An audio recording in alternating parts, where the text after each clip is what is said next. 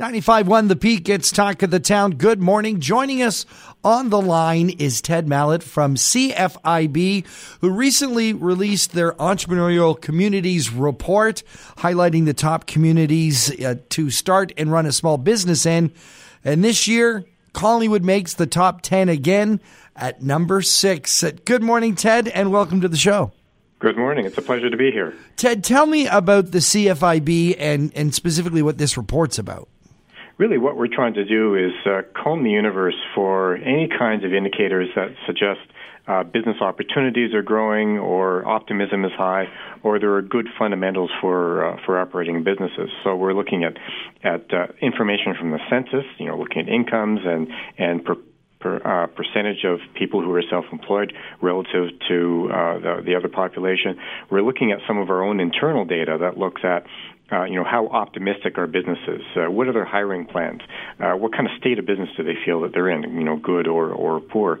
Uh, and then we're also looking at uh, uh, conditions like property tax levels, commercial versus the residential taxes, and see if if local governments are doing as much as they can to ensure that businesses have a fertile startup environment for them to uh, you know be able to develop and grow. So it seems like there's a number of key indicators that that, that give us uh, that ranking of six out of the uh, top ten of of places in in Canada to start up a business. Yes, uh, Collingwood seems to have uh, one of the, be one of the few communities that seems to do everything pretty well. It's got you know very high levels of uh, uh, self-employment relative to uh, paid employment in the economy. So lots of people own and operate businesses in Collingwood, which is which is uh, uh, which gives it high high levels. There's growth in the number of, of businesses in the community, which is also good. Uh, incomes are are are okay in that in that sense, but uh, pretty good in terms of uh, building permits. Optimism is quite high. It's it's one of the more optimistic parts of, of Ontario, for example. And the property tax, the local uh, municipal tax system, is one of the best we've seen in in the country. Uh, uh, uh, commercial taxes are are about 25 percent higher than residential taxes for properties of similar value. Uh, uh, typically across Ontario, we tend to find a two to one relationship. Uh, the biggest problem we find in Collingwood is actually a responsibility of the provincial government, where the education taxes are considerably more harsh on businesses than they are in the residential sector. So that's one of the the few uh, uh, black marks against uh, the community in that sense, but only, it only accounts for a small portion of the of the indicators which is why Collingwood seems to uh, be, again, in the top 10.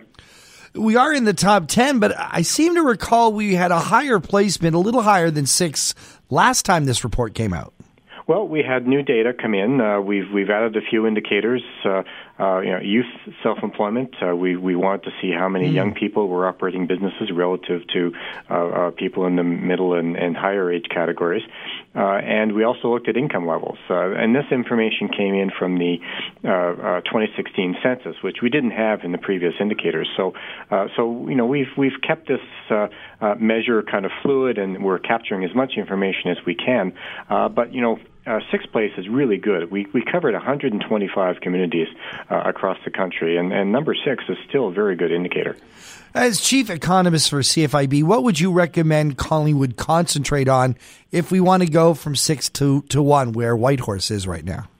Well, I think uh, really keep focus on on its advantages. Uh, I mean, it is uh, it, it's well placed in uh, in the community. It, it's uh, close to major markets. Uh, people can operate businesses uh, and still serve a very wide uh, marketplace through uh, throughout southern and central Ontario. Uh, it's got great lifestyle, uh, which tends to be a great magnet for uh, for people owning and operating businesses.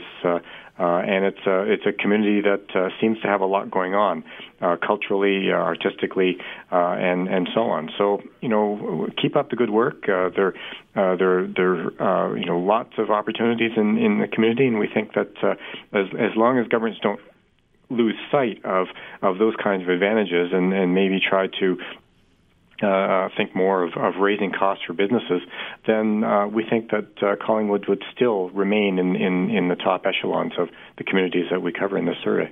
Ted Mallett, thank you so much for your time, and, and thanks for putting Collingwood in at number six. You're very welcome. Cheers.